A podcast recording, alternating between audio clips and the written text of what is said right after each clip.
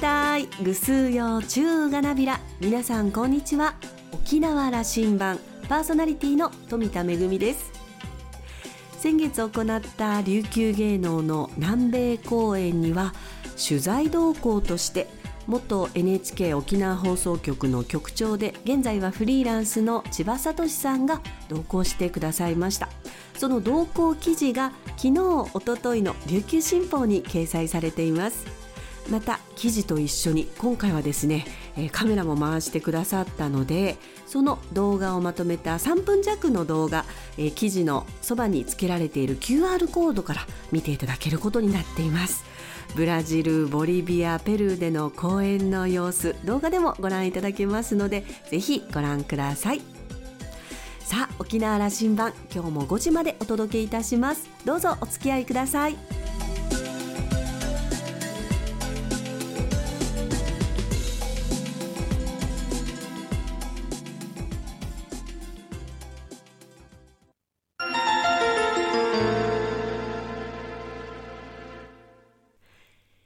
那覇空港の2本の滑走路が一望できるレキオスラウンジ。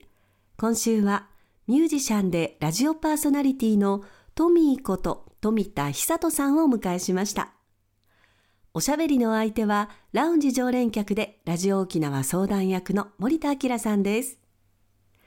富田さんは1956年生まれ。3歳まで宮古島で過ごしその後那覇へ。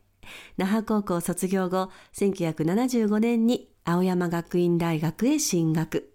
大学では音楽サークルの青山フォークウェイズ AFW へ入部。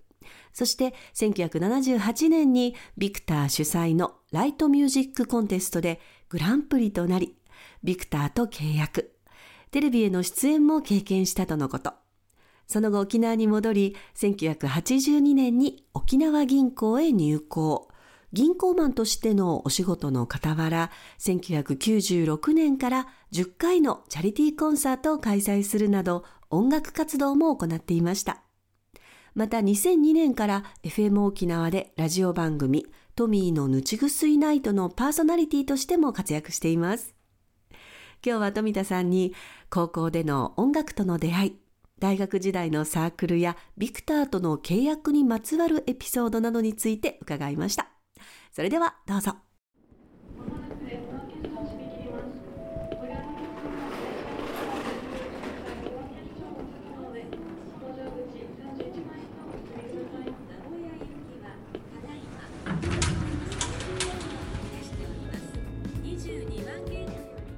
今日はミュージシャンでラジオパーソナリティのトミーこと富田久人さんをお迎えしました。富田さんこんにちは。こんにちは。よろしくお願いします。いやこんな形でお話できるとは。ね、そうですね。ほぼ同世代で、えー、いろいろね交流はありましたけども。あの、まあ、大学がね一緒で。同窓でね、その青学の集いで、あの森田さんの、まあ、ご活躍というか目の当たりにしてるんですけれども。あの富田さんはね、FM 沖縄で毎週土曜日の夜8時から、はい、トミーのぬちぐすいないとという番組のねパーソナリティとしてもご活躍で。そうですね。もう長いですよねもう気が付いたら20年超えてまさかこんな長寿番組になるとは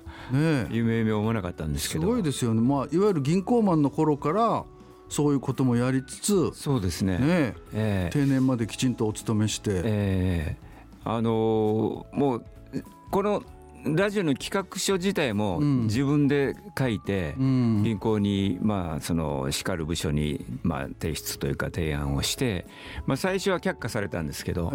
普通ならそこで諦めるんですけどね、ちょっとまた別ルートでやってまあその情熱というかそれが通ってですね、えでもこんな長くやるとは思わなかったですけどね。まあでもほら銀行マンの頃からバンド活動とかラジオパーソナリティまた方面でご活躍、ええ、なんかこう僕らのミドルエイジのこの世代の生き方としてはね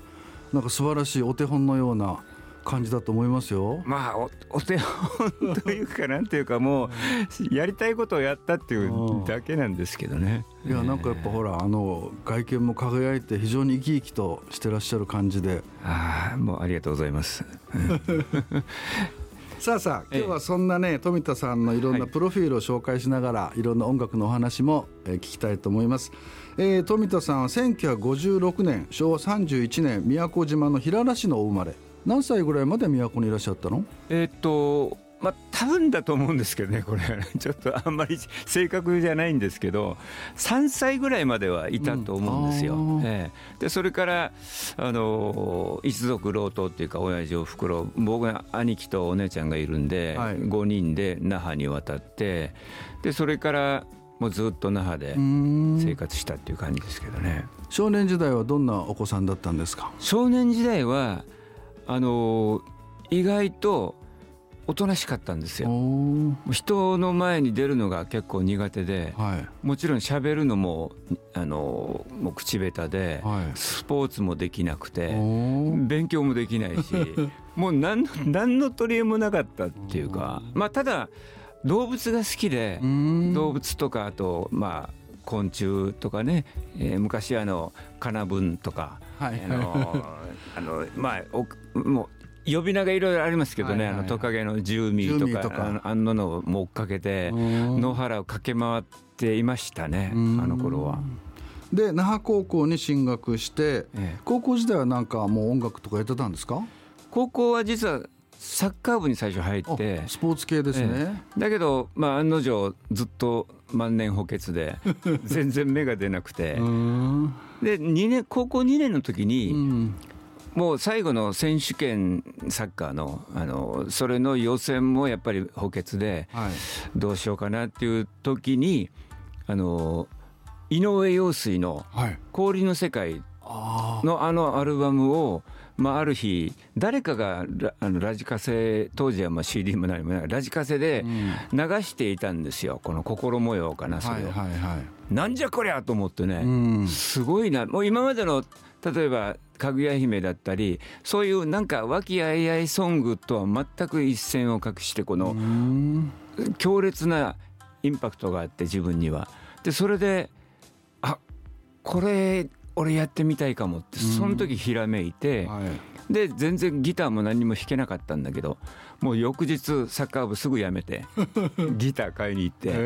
で独学で、えー、あの勉強して1年それから1年後に高校3年の文化祭デビューだったんですよ。じゃあフォーク系の歌を歌った感じですかそうですね、ええ、うん。まあ、あの用水を聞いたことがもう僕の人生のもう大げさかもしれないけど。いやいやいやそういう音楽の出会いがあったわけですね、えー、キロでしたあれが。日本で初めてミリオンセラーの LP レコードですよね確かね。そうですよね。すごいインパクトでしたねあの頃は、えー、で1975年高校卒業後東京の青山学院大学に入学、はい、ねでそこでなんか音楽サークルに入られた。そうですね。あのー、うちの、まあ、兄貴が早稲田で、はい、だ高校時代最初は自分も早稲田行きたいなと思ってたんだけど、はい、その音楽やり始めた頃から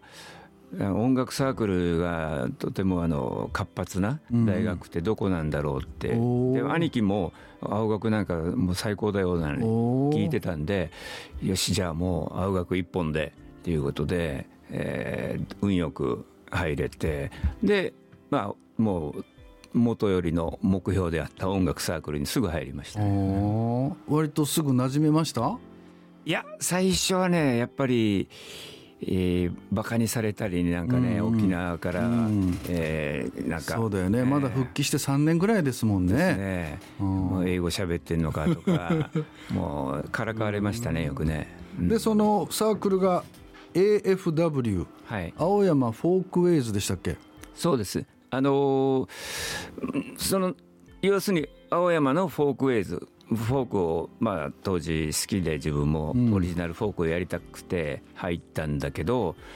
うん、もうフォークやる人あんまりいなくて、はい、みんな、まあ、ウエストコーストロックっていうかドゥービーとかイーグルスとかそういうのばっかりだったんですよ。オリジナルロックバンドみたいなのばっかりで。まあでも何人かやっぱりオリジナルフォークやりたいっていう人がいて、そのその、まあ、彼とユニット組んでっていう感じで、うん、えー、いろんなコンテストをそこから受けていこうみたいな感じで頑張りましたね。で青学といえばね当時サザンオールスターズが多分デビューするちょっと前ぐらいだと思いますけどですね。桑田佳祐さんとかも同じようなサークル？あの彼が入っていたのがベターデイズっていう、もともと青山その AFW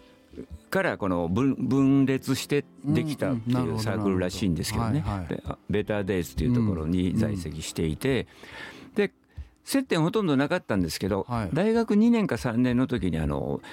えー、クリスマスライブがあったんですよ、その時に各サークルの、まあ、2バンドずつぐらい代表でそのクリスマスライブやろうよっていうことになって、まあ、チャリティーだったのか何なのかちょっとはっきり覚えてないんですけど、その時に初めて僕は桑田のバンドを見て、はい、あすごいのがいるなって何歌ってるか さっぱりわからないんだけど当時から。でバンド名もサザンオールスターズじゃなくて、うん、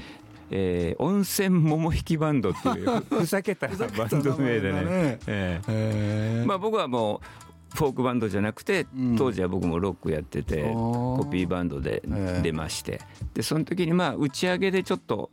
あの飲んだぐらいですね。ね。いや、でもすごいね。つまり原優子さんとかああいう人たちもいたわけでしょ？いましたね。ねえ。ー、そういう環境でね音楽どっぷり。そうですね。もう自分は音楽で身を立てるんだみたいな、うんうん、まあ、そういう情熱はすごくありましたからその頃。で当時はほらポップコーンとかいろんなコンテストもあってなんか富田さんもそういうのに出場されたんでしょ？そうですね。大学2年の時かな、うん、のヤマハのそのポピュラーソングコンテストの、はいはい、まあ、地方大会みたいのがあって、うんうん、で東京大会の手前の地区大会だ。地区大会というのがあって、はいはい、その池袋地区で僕らテープ審査で応募して、うん、それで、えー、テープ審査通って、うん、じゃあ本戦ということで池袋地区で出場してもう最初はグランプリなんてとんでもなく、うん、そういうこと全く頭になかったんだけど。まあ、運よくっていうかその時にグランプリを取れて、はい、でその後東京大会っていうのが中野サンプラザ、うんうん、もう今年、ねえー、もうあの閉めちゃってます、ね、そうですね、その中野サンプラザで東京大会。じゃああのステージに上がったんですね。上がりましたね。お素晴らしい、えー、もうなんか観客がすごく低くて、うん、目の前にお客さんいるような感じでねめっちゃ緊張したのを覚えてますけどね。そうですか、えーまあ、そういうコンテストだったりあとその勢いであのビクターのビクターレコードの、はいはい、えー、まあ、ミュージックライトミュージックコンテストみたいのがあってその時に、はいうん、まあ、まあ運よくまたこれもグランプリ取れてでその時の審査員がビクターのディレクターの方がいてその方にまあ見初められたっていうか、うんうん、あのちょっとうちに来ないかということで、うんうん、そのビクターの千駄ヶ谷のスタジオに通って、はいはいはい、でまあとりあえず仮契約をしろということで、はい、仮契約をして、うん、でそれから半年ぐらい曲を作っては持っていき、うん、これはダメだと、うん、で30曲以上持っていったんだけど 使え使えるのは2曲ぐらいだったんですよね。で半年で2曲だったら、うん、これデビューするのに6年かかるなみたいなことで、ね、もうちょっと途方に暮れて、うん、そんな厳しい世界ですよね。厳しいですね。うんでもその頃のこのアマチュアからコンテストで大きくなった人にはあのツイストとかあの辺がいた時代でしょ、ね、そのもうなんていうかこのビクターのその千駄ヶ谷のスタジオ通ってる頃に一緒に練習生、うん。はいはい、彼も仮契約だったんだけど、うんうん、なんとその時に一緒にいたのが長渕剛ですよ。そうですか、えー、一緒にまあ毎日一緒ではなかったんだけど時々そのボイストレーニングとか一緒にやったりで彼はもうすぐ半年後ぐらいかなすぐデビューで曲をバンと持ってったら全部使えるみたいなね。やっぱりね、うん、才能がやっぱりありましたから。でなんかこう TBS のドラマにも出演されたことがあるって聞いたんですけど。そのビクターのコンテスト出た頃ぐらいに実は各大学へ TBS から、はい、あのなんかいいバンドいないかっていうオファーがあったんですよ。でそれでうちのサークルにもそういうオファーが来て、でそのサークルの部長があのもういろいろ自分頑張ってるから、うん、トミーまあその頃トミーって言われてないんですけどね。あの奈緒ちゃんとかえー、ちょっと出て出たらって言うからあもうぜひ出ますってって。でそれで一回出たら、うん、あの日吉ミミと一緒に歌うシーンがあって居酒屋で。すごい。あの曲はすごいんですよ。あの中島みゆきが作詞作曲した曲で、うんはい、あの曲はまたふざけた曲なんだけど世の中バカなのよ。上から読んでも下から読んでも世の中バカなのよっていうあの「あのよまいごと」っていう曲があったんですけどそれのバックコーラスしながら。でもかなり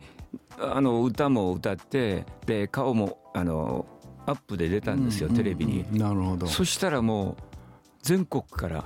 ファンレターが来て。おすごい。このもうあのあらあら。ディレクターに、ちょっとお前ファンファンレターいっぱい来てるぞって言って。すごいねでもテレビの力は。返事できるような量じゃなかったんで、はい、もう返事 あの、えー、返事書かなかったですけどね。ですか。でそれでそのテレビのディレクターが、うん、あこいつは使えるなみたいな感じでそれからもう3回ぐらい出ましたね。そうですか、えー。うんまあ、そんな時代もありました。もうずっと東京でそういう中でこう生きていこうとは思わなかったんですか？いややっぱりあの厳しさっていうか、うん、持たないなと思いましたね自分は。もうまあ音楽的な才能も自分なりに限界を感じていたし、あの頃、だからもううんまああるタイミングでもう沖縄帰ろうっていうふうに思ってましたね逆に、うん、じゃあすんなりもう東京から沖縄に戻られたんですか？いやあのこのえー、ビクターのスタジオ半年通った後にやっぱり一から音楽勉強し直そうと思って音楽自分で音楽武者修行の旅って銘打って、アメリカ行ったんですよ。おすごい。1年ちょっとぐらい。その時にもういろんな有名なライブハウス、うん、西海岸それからニューオーリンズニューヨークいろいろ回って逆にもうその旅が終わった時にはもう音楽は趣味でやっていこうっていう気持ちに変わってましたね。切り替えることができ、ね、できました逆に、うん、それがじゃあ234ぐらい？23ぐらいですかね23で沖縄帰ってきて、えー、運よく銀行の試験を受けることができて、はいはい、180度違う道に進んだ。ね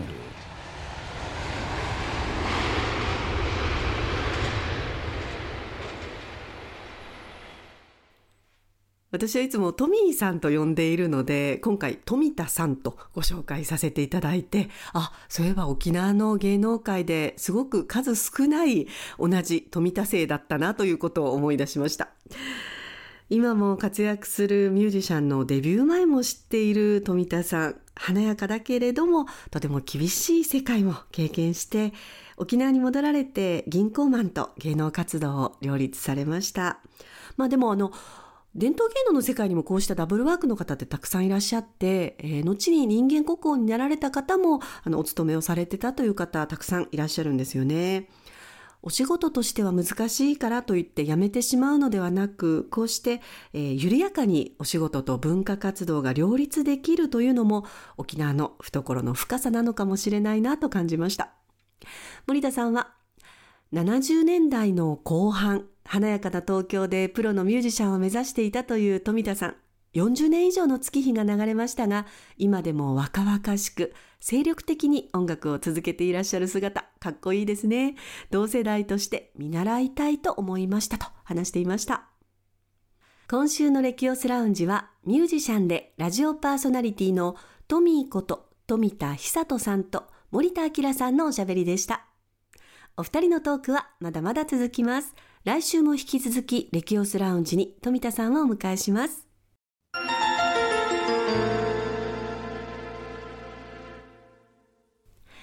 めぐみのあしゃぎだよりのコーナーです。今日は舞台公演のご案内です。今度の土曜日10月14日午後2時から国立劇場沖縄大劇場で行われます琉球舞踊公演創作舞踊の会をご紹介いたします。琉球舞踊の各流会派の特色を生かした創作舞踊に焦点を当てて、戦後に誕生した名作から近年の優れた作品まで幅広く紹介します。古典舞踊の技を継承して新たな息吹を与えられて誕生した近世の多彩な創作舞踊の世界ぜひご堪能ください創作舞踊は各流会派の特色やまた創作された先生方の個性がよりこう深く味わえる興味深い作品たくさん並んでいますよ、えー、ぜひご覧いただきたいと思います、えー、チケットは国立劇場沖縄チケットカウンターとそして各プレイガイドで発売されています。えプレイガイドはデパート、リューボそしてチケットピア。えただ、えこちらでは、各割引チケットは販売しておりませんので割引チケットなどをお求めの方は国立劇場沖縄チケットカウンターをご利用ください。一般の方は3700円、友の会の会員は2960円。大学生割は2000円、高校生以下は1000円となっています。えまた、障害者割引が2960円。エコノミー席ということで、少々舞台が見づらいお席は1850円となっています。国立劇場沖縄チケットカウンター電話番号098-871-3350 871-3350番へお問い合わせください。今度の土曜日、国立劇場沖縄大劇場で行われます創作舞踊の会、ぜひお出かけください。めぐみのあしゃぎだよりのコーナーでした。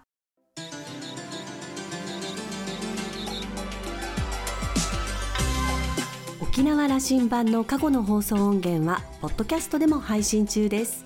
さらに、Spotify、Amazon Music、Google ポッドキャストにも連動していますので、お好きなサブスクリプションサービスでお楽しみいただけます。各サイトで沖縄羅針盤と検索してください。沖縄羅針盤今週も最後までお付き合いいただきまして一平二平デービルそろそろお別れのお時間です。パーソナリティは富田恵でした。